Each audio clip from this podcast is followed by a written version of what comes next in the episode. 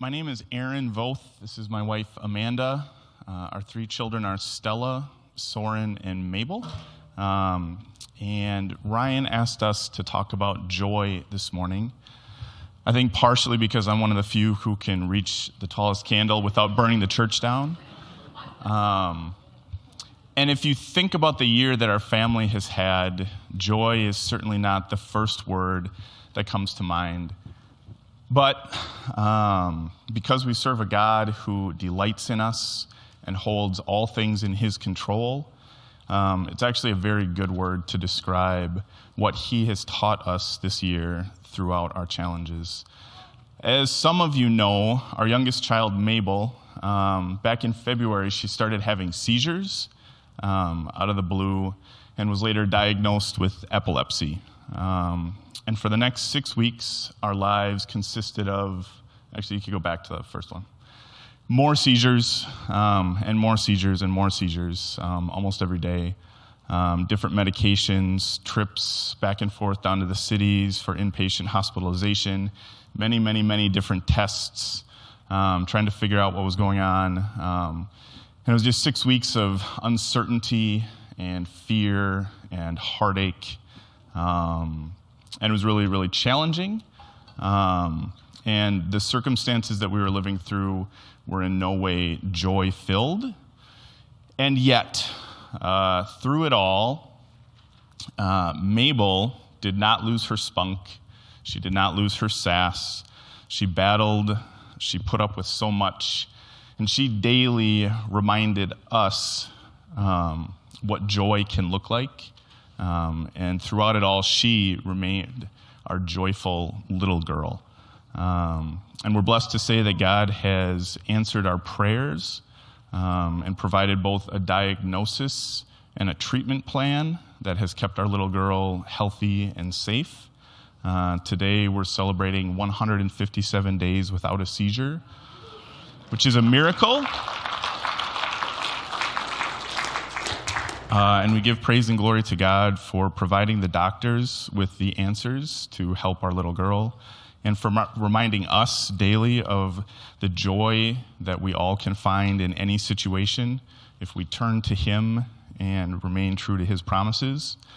So, this Advent season, um, our prayer for you is that whatever you are going through, whatever the Lord has set before you, that you would experience the same joy that those shepherds felt when the angels sang, the same joy our little girl gets from wearing a tutu, uh, the great joy of Christmas.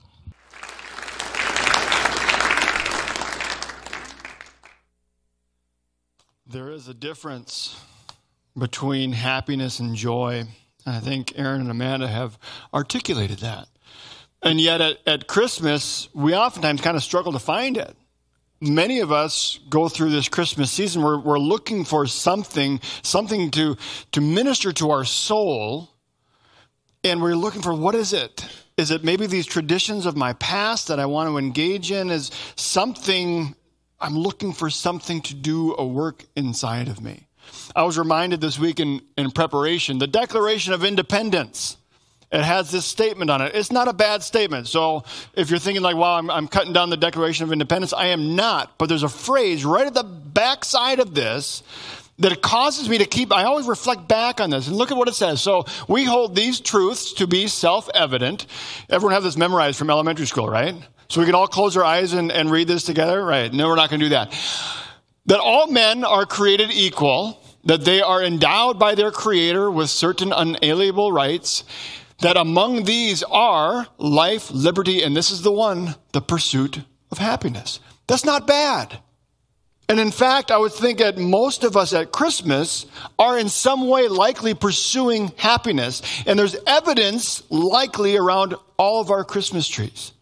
Because underneath most of them, unless you're like me and tend to be a pretty late shopper and nothing really goes under there, it's like, what? And then I remember one time for it was Christmas Eve. I had a delivery arrive for Sarah because I hadn't gotten her anything. like Christmas Eve, it was funny. She didn't see the humor in it. Ah. Uh, but we have under our trees elements of happiness. And I, I won't diminish that. I really believe that these are items that likely will bring us some degree of happiness on Christmas morning or Christmas Eve. When you, whenever you open them, you're going to open something up. And in that moment, this might be something that you really desired. And you, you unwrap the package. It's like, yes, this is exactly what I wanted. And for a while, you experience happiness. That's okay. But I'm convinced, and Aaron and Amanda did such a beautiful job just moments ago pointing us already to what we're going to see in the scriptures this morning that there's something different with joy than there is with happiness. Happiness focuses on what is happening to us or around us. It's dealing all with happenings and our reaction to it. If something good happens to me, I often will feel happy. If something bad happens to me, I'm not as happy. If something hap- good happens to you, you feel happy. If something bad happens to you, maybe your enemy feels happy. You know, and, and that's the reality. You know, think of what you watch the Minnesota Vikings, they win, you feel happy. Is there joy there? It doesn't last because we all know they have yet to win a Super Bowl. You know what I'm saying? Okay? When the Packers lose, are you happy? Oh, yeah. Yeah, we are. Are we happy when they win the Super Bowl? Absolutely not. But there's no joy. Even in those moments where they win a championship, there's no joy. It diminishes. Well, I'm convinced as we look at this passage of Scripture, there is something more going on here than just moments of happiness. But they say you can't buy happiness, but you can buy bacon, and bacon is pretty much the same thing, is it not? Bacon is delicious. Okay. The passage, Luke or uh, Aaron shared with us uh, this to us in just a moment ago in, in Luke chapter two. Well known. This is the Christmas story. Many of you on Christmas morning will read through this with your families if you haven't read through already, but this is a well known portion of the Christmas story in Luke chapter 2. And so at this time, Mary and Joseph have already gone to Bethlehem, and there's shepherds that are out in the fields and they're tending their flocks at night, which they would do. They were keeping watch over them, making sure no wolves and other thieves would come and take their sheep. And in this moment, we uh, encountered this, and there were shepherds living out in the fields, tending their flocks by night keeping watch over them. And an angel of the Lord appeared to them, and the glory of the Lord shone around them, and they were terrified. Remember, just last week, as we were encountering these angels appearing to Mary, these angels appearing to Zechariah, they were terrified. And likewise, we have the shepherds are just as terrified. And they give that same message, don't be afraid. But the angel said to them, don't be afraid. And I just pause and read through this sentence here with me, follow along. I bring you good news. In other words, this message isn't to terrify you, this message is to bring something into your life. I think the shepherds, for the most part, in day to day lives, were looking for moments of pleasure, moments of happiness. Maybe it was their next meal. Maybe it was an increase in their flocks, financial gain, Maybe for some of them, they had aspirations of finding a spouse. We, these are okay things. We look for these in our everyday lives. Some of you here may be looking for a spouse, maybe looking for, you know, financial increase, a raise, a pay raise, a, a, job promotion, whatever that may end up being for you. You're looking for moments of pleasure, these moments of happiness, and yet these are things that won't last. Money doesn't last. Your spouse can't bring you the fruition of joy that maybe you believe that they can, but they can't. As wonderful as they may be, I don't know that anyone has married a better spouse than I have, and she's fabulous, but she doesn't bring me the kind of joy that I'm constantly longing and seeking that I, I want to have experience in my life, and I'm sure you do as well. So there's got to be something more. And this is what the angels point to. They say, I have this message for you, and it's great joy this is something that's good, and it's not just for you. That's important to remember. We're going to look at some things here in just a moment that are going to help hopefully illustrate that aspect. And then in verse 11 it says, Today, they, this is the message now. This is the good news. This is what's going to be bringing you joy. Today in the town of David, a Savior has been born to you. They were Israelites. They knew the Old Testament that said, Hey, someday I know you're living under Roman rule and Roman oppression. You got the Roman rules, and it's like you're just tired of it. You don't want to live like that anymore. We get that. So they're looking for that Savior. They know the promise of the Messiah. They were Jewish people as well. And yet the message from the angels is somewhat dealing with that, but it's way beyond. Look at this. He says, Today in the town of David, a Savior has been born to you. He is the Messiah. What? This is the one we've been looking for. He is the Lord. This will be a sign to you. This is how you're going to know who the Messiah is, and they lay it out for him. You're going to find a baby wrapped in cloths and lying in a manger. Suddenly, a great company of the heavenly hosts appeared with the angel, praising God and saying, Glory to God in the highest, and on earth peace on those whom his favor rests. When they had seen him. So they, they go at that point, they go to see the baby, and this is where they, they go and find the manger. They find Jesus just as the angels had told them. And when they see him, look at their reaction. They spread word concerning what had been told them about the child. And all who heard it, heard it were amazed at what the shepherd had said to them. You ever have a bit of information and you're just glad that you're the one that has the information? It's almost like the, the secret. It's like, look at, let me tell you what I know. And you use it to build yourself up as, as somehow you're esteemed for having this information. It's like having a secret recipe. Well, I won't tell you what the secret recipe is, but I'll make you the cookies. And then you're going to try it and you're going to say, wow, those are the best cookies I've ever had. Well, really, what's your recipe? I, I can't tell you. It's a secret. Why do we do that? Because it keeps that value in me. And if I share it, then you have it and I'm less. Do you see that? But that's not what the shepherds are doing. By sharing this message, do they become any less a part of what is promised to them? Absolutely not. In fact, they're sharing it to many more. Do you, do you see that concept? But Mary, as she encountered these things, she sees the shepherds, she hears their story of what's going on. She knows the promise has been made to her. Here she's just had this child that she didn't do anything to conceive. The Holy Spirit conceived it within her. And Mary treasured up all of these things and pondered them in her heart, just wondering, what in the world does God have in mind here? And you can just see that sense of joy stirring within her. God's got something in mind. He's doing something. And the shepherds, after this point, returned and they're glorifying and praising God for all of the things that they had heard and seen and which were just as they had been told. I'll say this now in case I forget to say it later. Joy, if you're looking for joy at Christmas, you're not going to find it on your tree. Joy is something that comes from the power of God. It is the Holy Spirit living in a person that's going to bring the joy. I believe we will see that evidenced today clearly. But I want you to hear that now. If you're looking for joy, if you're looking for the ability to react to a difficult situation where you find that your baby girl has epilepsy and you don't know what to do, as a mother and a father, and you're struggling with this, how can something be good in this? How can I find joy and peace in the midst of this? You can't without the Holy Spirit doing something in you. It's Christmas. I am convinced we're looking for an experience that many of us can't find, and I'm telling you the answer it's the Holy Spirit. The Holy Spirit is the only one that can create in you the joy that we so much long for. You know, our son is really wanting to buy a car. What my son doesn't realize is right now he has got a car that he can use that he doesn't have to pay any money for. You know, it's like, I want dad. I want to, he I'm sorry, son. I want to spend all my money that I don't have and get a, and get a car. I'd actually, and just, I'm sorry. Yeah, he said, Dad, would you buy it for me and then I could just pay you back without interest?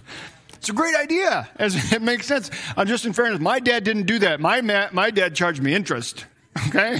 Just saying. It's like, what in the world? Why would it? Now I look back and I was like, yeah, I would have trouble charging interest. My dad didn't. What in the world? In fairness, he actually made me go to the bank and get a loan. And in fairness, he probably paid off the loan and I paid him back, whatever. He's a good guy. Anyway, this is your first car. I've picked it out for you, son. This is it. Okay? I've insured. It's a 1980s Chevette. Man, nothing runs like a Chevette, right? From 1980s. This, we took a, we took one of these cars. My family did when I was a kid. Okay. I was like probably, I got to how old my, my little brother wasn't born yet. So I was probably at most three. At the very oldest, I was three. My older brother was four. My mom, my dad, and my grandpa were all in this car and we said, hey, let's drive to Florida nonstop. Okay. I know. Pulling a trailer. like, you got a really strange family. Yeah. And then we brought it back, I kid you not, coming back from Florida, we brought back a dog. what? What? Right. I can't deny that. So we bring back this dog, but we don't want the dog in the car because the dog's just a puppy and he's going to mess. So we put him in the trailer. I'm telling you, you know dogs? say, hey, hey, you want to go for a car ride? Yeah, yeah. This dog hated cars. Ever since that moment, hey, you want to go for a car ride? He would run, he would hide. We remember picking him up one time, putting him in the truck. He was just shaking as we put him in the truck. Anyway, so it's your Chevette. It's 1980 Chevette. This is this is going to be Isaac's first car. I've got it all picked out for him. It's it's runs. It's it's solid. It's it's reliable. And it was like imagine. So he, he invests his money. He's like, okay, I'm going to buy this car. I bought the car. And if I I feel happy, I've got I've got what I wanted. I have this transportation. This looks a lot, uh, mine wasn't a Chevette. It was an old 1974 Nova. Looked quite a bit the same, but it was much more rusty. And I actually had to take and pop rivet sheet metal on to keep the back side together. I know. It's like, but they create memories. But consider now. So you've invested your money into this vehicle, and for this moment, you're happy. You have that which you wanted, but it doesn't last because you find out your best friend's parents just gave him this. That doesn't seem right. That doesn't seem fair. My dad made me buy the Chevette, and this guy's dad gave him this car. What are you going to do with that? And your happiness is suddenly diminished, and you're left feeling unsatisfied, discontent, empty, even and you feel like if only I could have a dad like my friend has. Not the car. I just if my if my dad was like your dad, then it would be great. Life would be good because he would buy me this car. And we find ourselves in lack of happiness, lack of peace, lack of joy. I'm going to invite. I got Chloe and and uh, Sophia. Come on up. I asked I asked them ahead of time to come help me. These are two sisters, and they get along super good. That's what you told me. You don't get along super good. We're going to use a microphone here. I have a little something for you for you guys helping me out, and I'm going to give that to you in just in just a minute. But I just wanted to hear a little bit. So you guys get along, right? No. Why not? What is what is it that what is it that Chloe does that bothers you? I don't know. She just makes me angry. She makes you angry, yeah. right? And Chloe, what is it that what is it that Sophia does that bothers you? A lot of things. A lot of things. Does she get away with doing things and, and you get away with nothing? Like you get in trouble. Who gets in trouble more? I don't know. Okay. and that's totally fine. Here's what I want to I want to give you guys something just because I felt like I really wanted to do this. Okay? This is one of my favorites. I just got to find where I put it. Someone take it. No, I hear it. I think I hear it. There it is. Okay, here we go. Oh, look at what I've got here. That one's for you. Those are peanut M&Ms. You know what those are? They're my favorite. You knew that, right? So I wanted to give you each some peanut M&Ms, and, and Sophia, those are for you. How do you feel about that, Chloe? Good. Do you? Why? Because I don't like peanut M&Ms. Oh my word.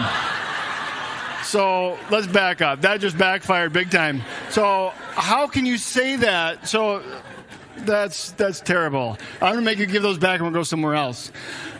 Do you like peanut M and M's? Hold on.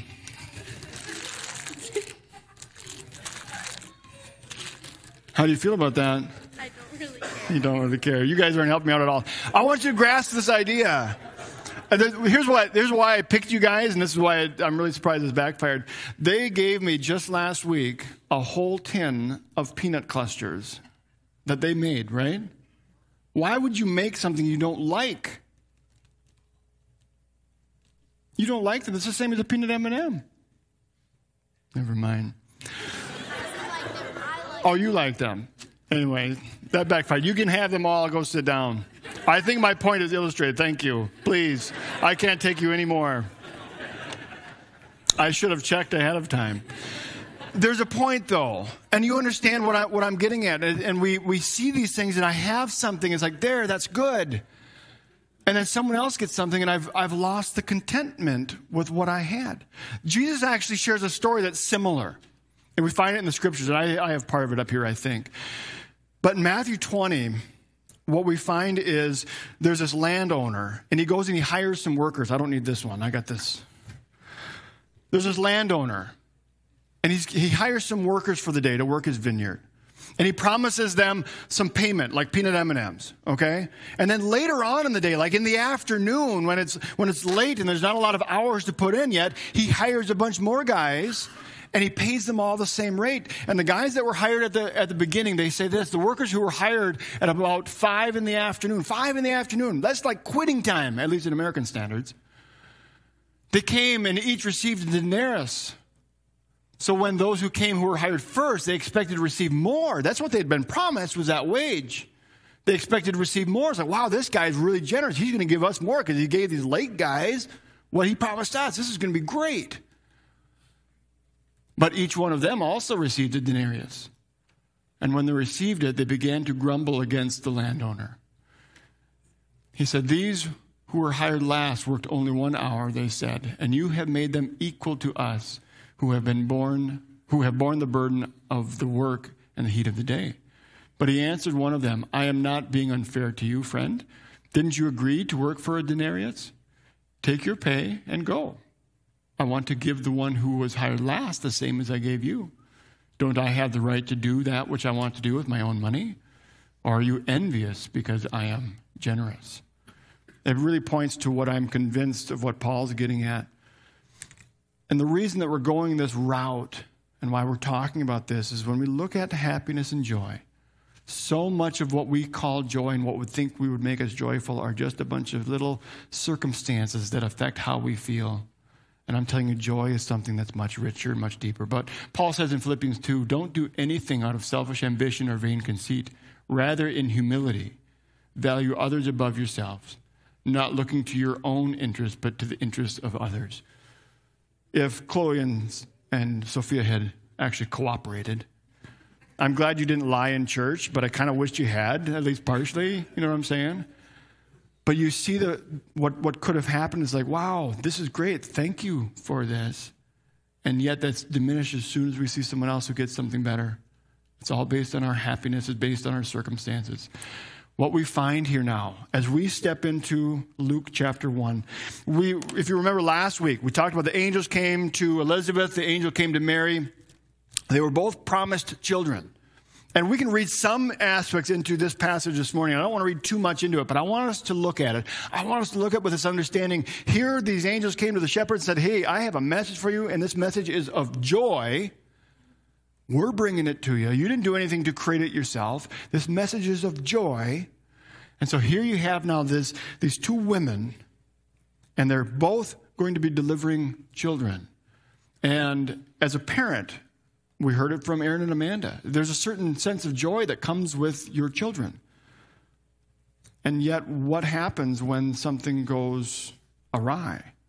It goes from happiness to sorrow. And I understand that the mix, but what I want us to really grasp is look at Elizabeth Look at Mary, look at Zechariah as we encounter this passage. I want you to identify where's their joy? What is it that's creating joy in them? Is it just having their kids? I think it's more. Take a look. Luke chapter 1. So we left off last time. Mary had just been told, and, and Chris read the passage for us here just this morning. Mary had just been told she's going to deliver the Messiah. And Mary's final words were basically, let it be done as you say. And I'm good with it. I am your, your servant. Even responding to that, no word of the Lord will ever fail. And so this is her response then. At that point, that was verse 38. And here we're now at verse 39. At that time, then, as soon as Mary got the message, she gets up and she hurries off. She hurried off to a town in the hill country of Judea where she, encountered, where she entered Zacharias' home and greeted Elizabeth. Elizabeth was promised a child who would be John, and we know it now as John the Baptist. His name is going to be John. Promise that child. That child, it said, we looked at it last week, was to have be filled with the Holy Spirit even before birth. That's what the, the passage said. That's who this one is. Mary, she's the one that's expecting the Messiah, expecting Jesus. So we have two people, they are related. So she enters into Zachariah's home and she greeted Elizabeth. When Elizabeth heard Mary's greeting, the baby in her loom or her womb leapt, and Elizabeth was filled with the Holy Spirit. Hear this. This is huge. Just grasp what's going on here. You have an unborn child filled with the Holy Spirit. When comes in the presence of Jesus, can't help but be stirred. Joy comes when we are finding ourselves in the presence of the Lord. When Jesus is near, the Holy Spirit responds and it brings us joy. I want you to grasp the idea and the understanding. The Holy Spirit is constantly pointing back to Jesus. You see it right here with the leaping of the child within her. And then Elizabeth is filled with the Holy Spirit. We're going to see her joy in just a moment in a loud voice. She exclaimed, Blessed are you among women. She's not saying, Why do you get to give birth to the Messiah and I only give birth to the messenger? She's not saying that. And I think that's significant. Because it would be similar to having, oh, I thought I had it good, but now I realize I've just got an old Chevette and she's driving a Camaro. There's such a contrast, but that's not Elizabeth. Why isn't it Elizabeth? Not because she's all that and great, but it's because she has the Holy Spirit in her. And what's that Holy Spirit doing? Pointing back to Jesus Christ. If you want to have joy in your life, it's got to come from the Holy Spirit. Joy and from the power of the Holy Spirit is what helps you to be able to look at the difficulties that you, face in life and look at, wow, I don't know what you've got in mind here, God, but I'm going to trust you. And I can have a joy in the midst of that. And that's what I see what, happening with Elizabeth here. So in a loud voice, she exclaimed, Blessed are you among women, and blessed is the child that you bear. But why am I so hmm, bummed to carry the prophet? No. Why am I so blessed? Why am I so favored that the mother of Christ would come and even see me? Magnificent. As soon as the sound of your greeting reached my ears, the baby in my womb leapt for joy, because the Spirit leads to joy. Blessed is she who has believed that the Lord would fulfill his promise to her. Luke 1, Mary has a response. Mary, this is Mary's song.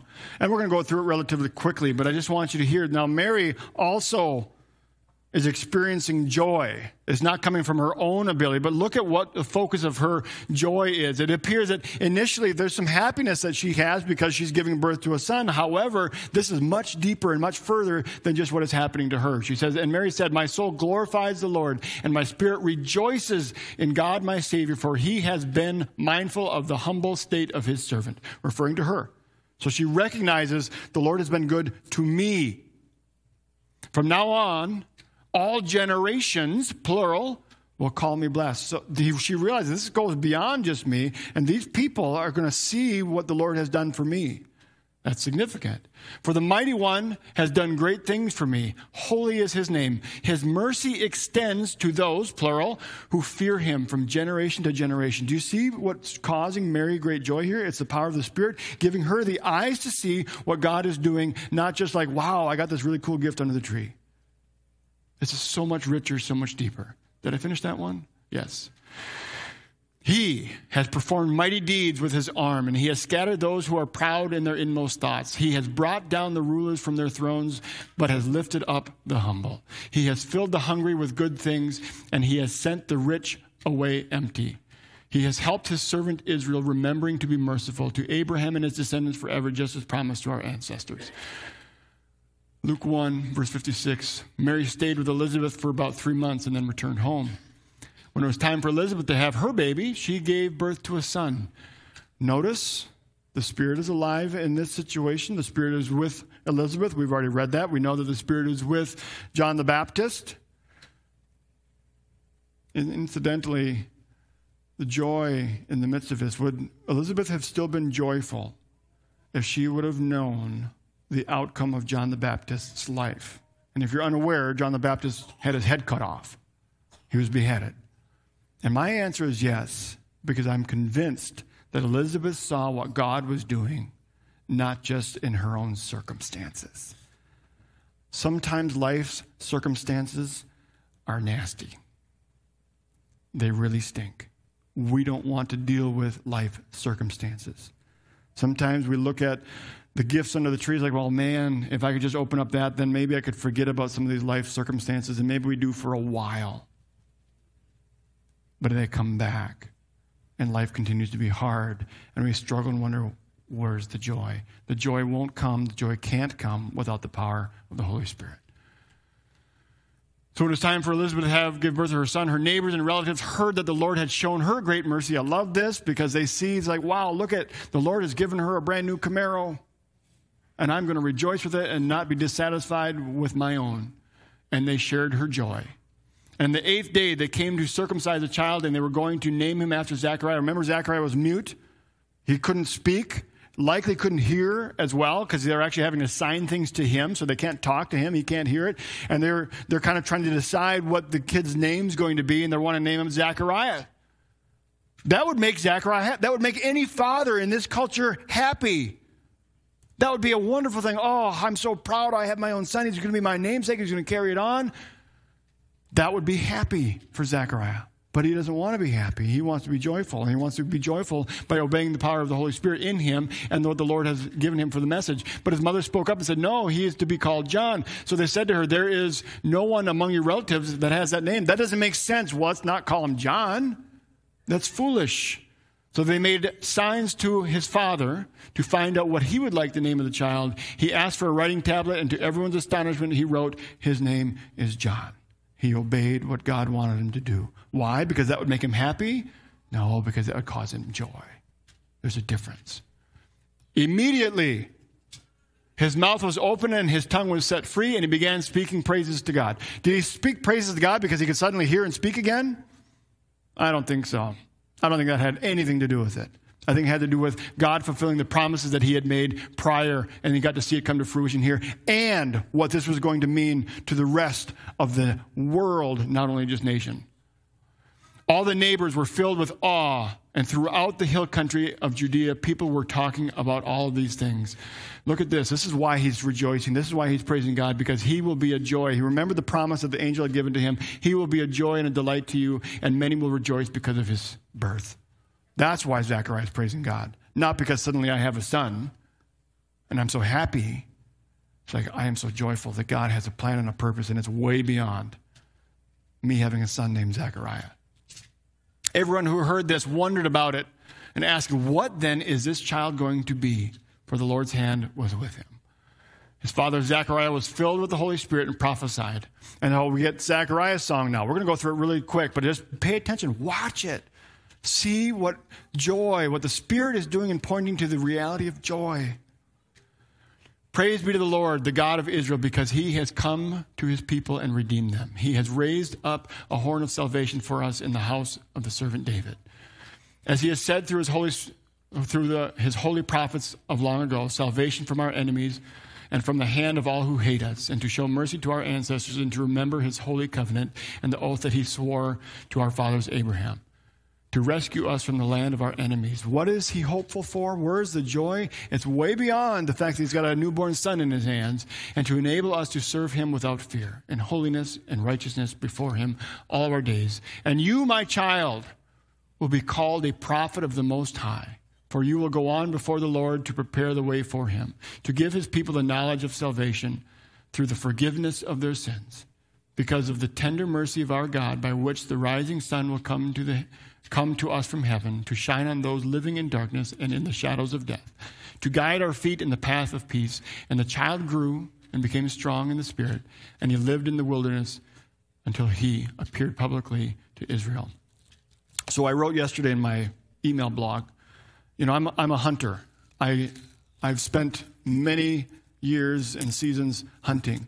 And I wrote yesterday about the, my first experience deer hunting, they didn't have something like this. These are chemical hand warmers. You open them up, you put them in the air, and they get warm. And they keep your hands warm when you're in the, the tree stand. They're lovely. My first year of hunting, these, if they existed, my father would have made me buy them myself. Okay? I don't think they existed. And so I had to take what he had purchased for me or for himself and let me use. But what they used to be, used to have was these, and they, I think they still have them. It's a metal case. And you open up this metal case and inside you have this, this soft cloth. I don't know why the cloth doesn't burn, but you lay in there kind of a charcoal stick. You know what I'm talking about? You've seen some of these? But you have to light this little piece of charcoal and then you set it into the tray. You got to blow on it a little bit too first. So you light it, you got to get it red and you got to blow, blow, get it going. It doesn't flame, but it starts to get hot like a charcoal. And then you set it into this little case and you close the case and then you stick that in your pocket and it gets warm. The problem is, as a 12 year old in the cold of Minnesota on a snowy opening morning for deer hunting, my hands are frozen. I'm pretty sure I got frostbite. I lost all five fingers on each hand and they just grew back. But in the midst of this, so I, am trying to, each match, I'm lighting a match and I'm trying to light it and it keeps going out. Blow on it, doesn't go. I'm out of matches. And it's only like 7.30 a.m. opening morning. And if you're a hunter at all, you know that this is not the time to go for a walk. But I was cold. And so I got down and I walked to my dad's stand. And he's like, What are you doing here? I'm out of matches. my hands are cold. He shakes his head at me. He gives me some other matches. And so I, I finally, when I get back to my stand, I finally get it lit. And it's like there's this relief. I finally got the hand warmers lit and I could put them in my pocket and it took a little bit and it's like, there, okay, I'm going to live getting my hands warm. But the rest of me was still cold. And I guess I see that that's kind of a picture of the gift under the tree. That's a picture of happiness. It, it's like, okay, that makes me, that makes me okay for a little bit. But these, same thing with the charcoal warmer, it burns out. And they stop staying warm after a while. And they turn cold themselves. And then what do you need? I need another one. So you open up another one. Now they make really big ones, you know. So if they made a great big one like this, then you could sit in there all day, just put it in your whole suit, and you stay warm. But, but the idea of it is, is those are so temporary. And I know this is an imperfect illustration, but the idea of it is we're looking so often for happiness, something that, that can satisfy us in a moment. But joy is so much bigger. It's like a, a big, can you imagine now being up in your up in your tree stand and you just get covered up with big, feathery blanket. Now, granted, if anything comes by, you're not going to do anything about it because you can't you can't shed your layer. You know what I mean? But you understand the idea of the warmth. It's like, ah, oh, joy is so much more than just a temporary moment of pleasure. And when we look at these scriptures, and I hope you were able to see it when you look at Mary's response, you look at Elizabeth's response, you look at Zechariah's response, even what the angels are saying to the shepherds, and how the shepherds respond to what the angel said, there's something much bigger going on than gifts under a tree. It's like, wow, this is rich. This is causing me hope. The, the Spirit will create in you joy. And some of us, I think, we need joy this Christmas. And I'm going to invite you, invite the Holy Spirit. He's the only one that can give you joy. Everything else is going to leave you empty.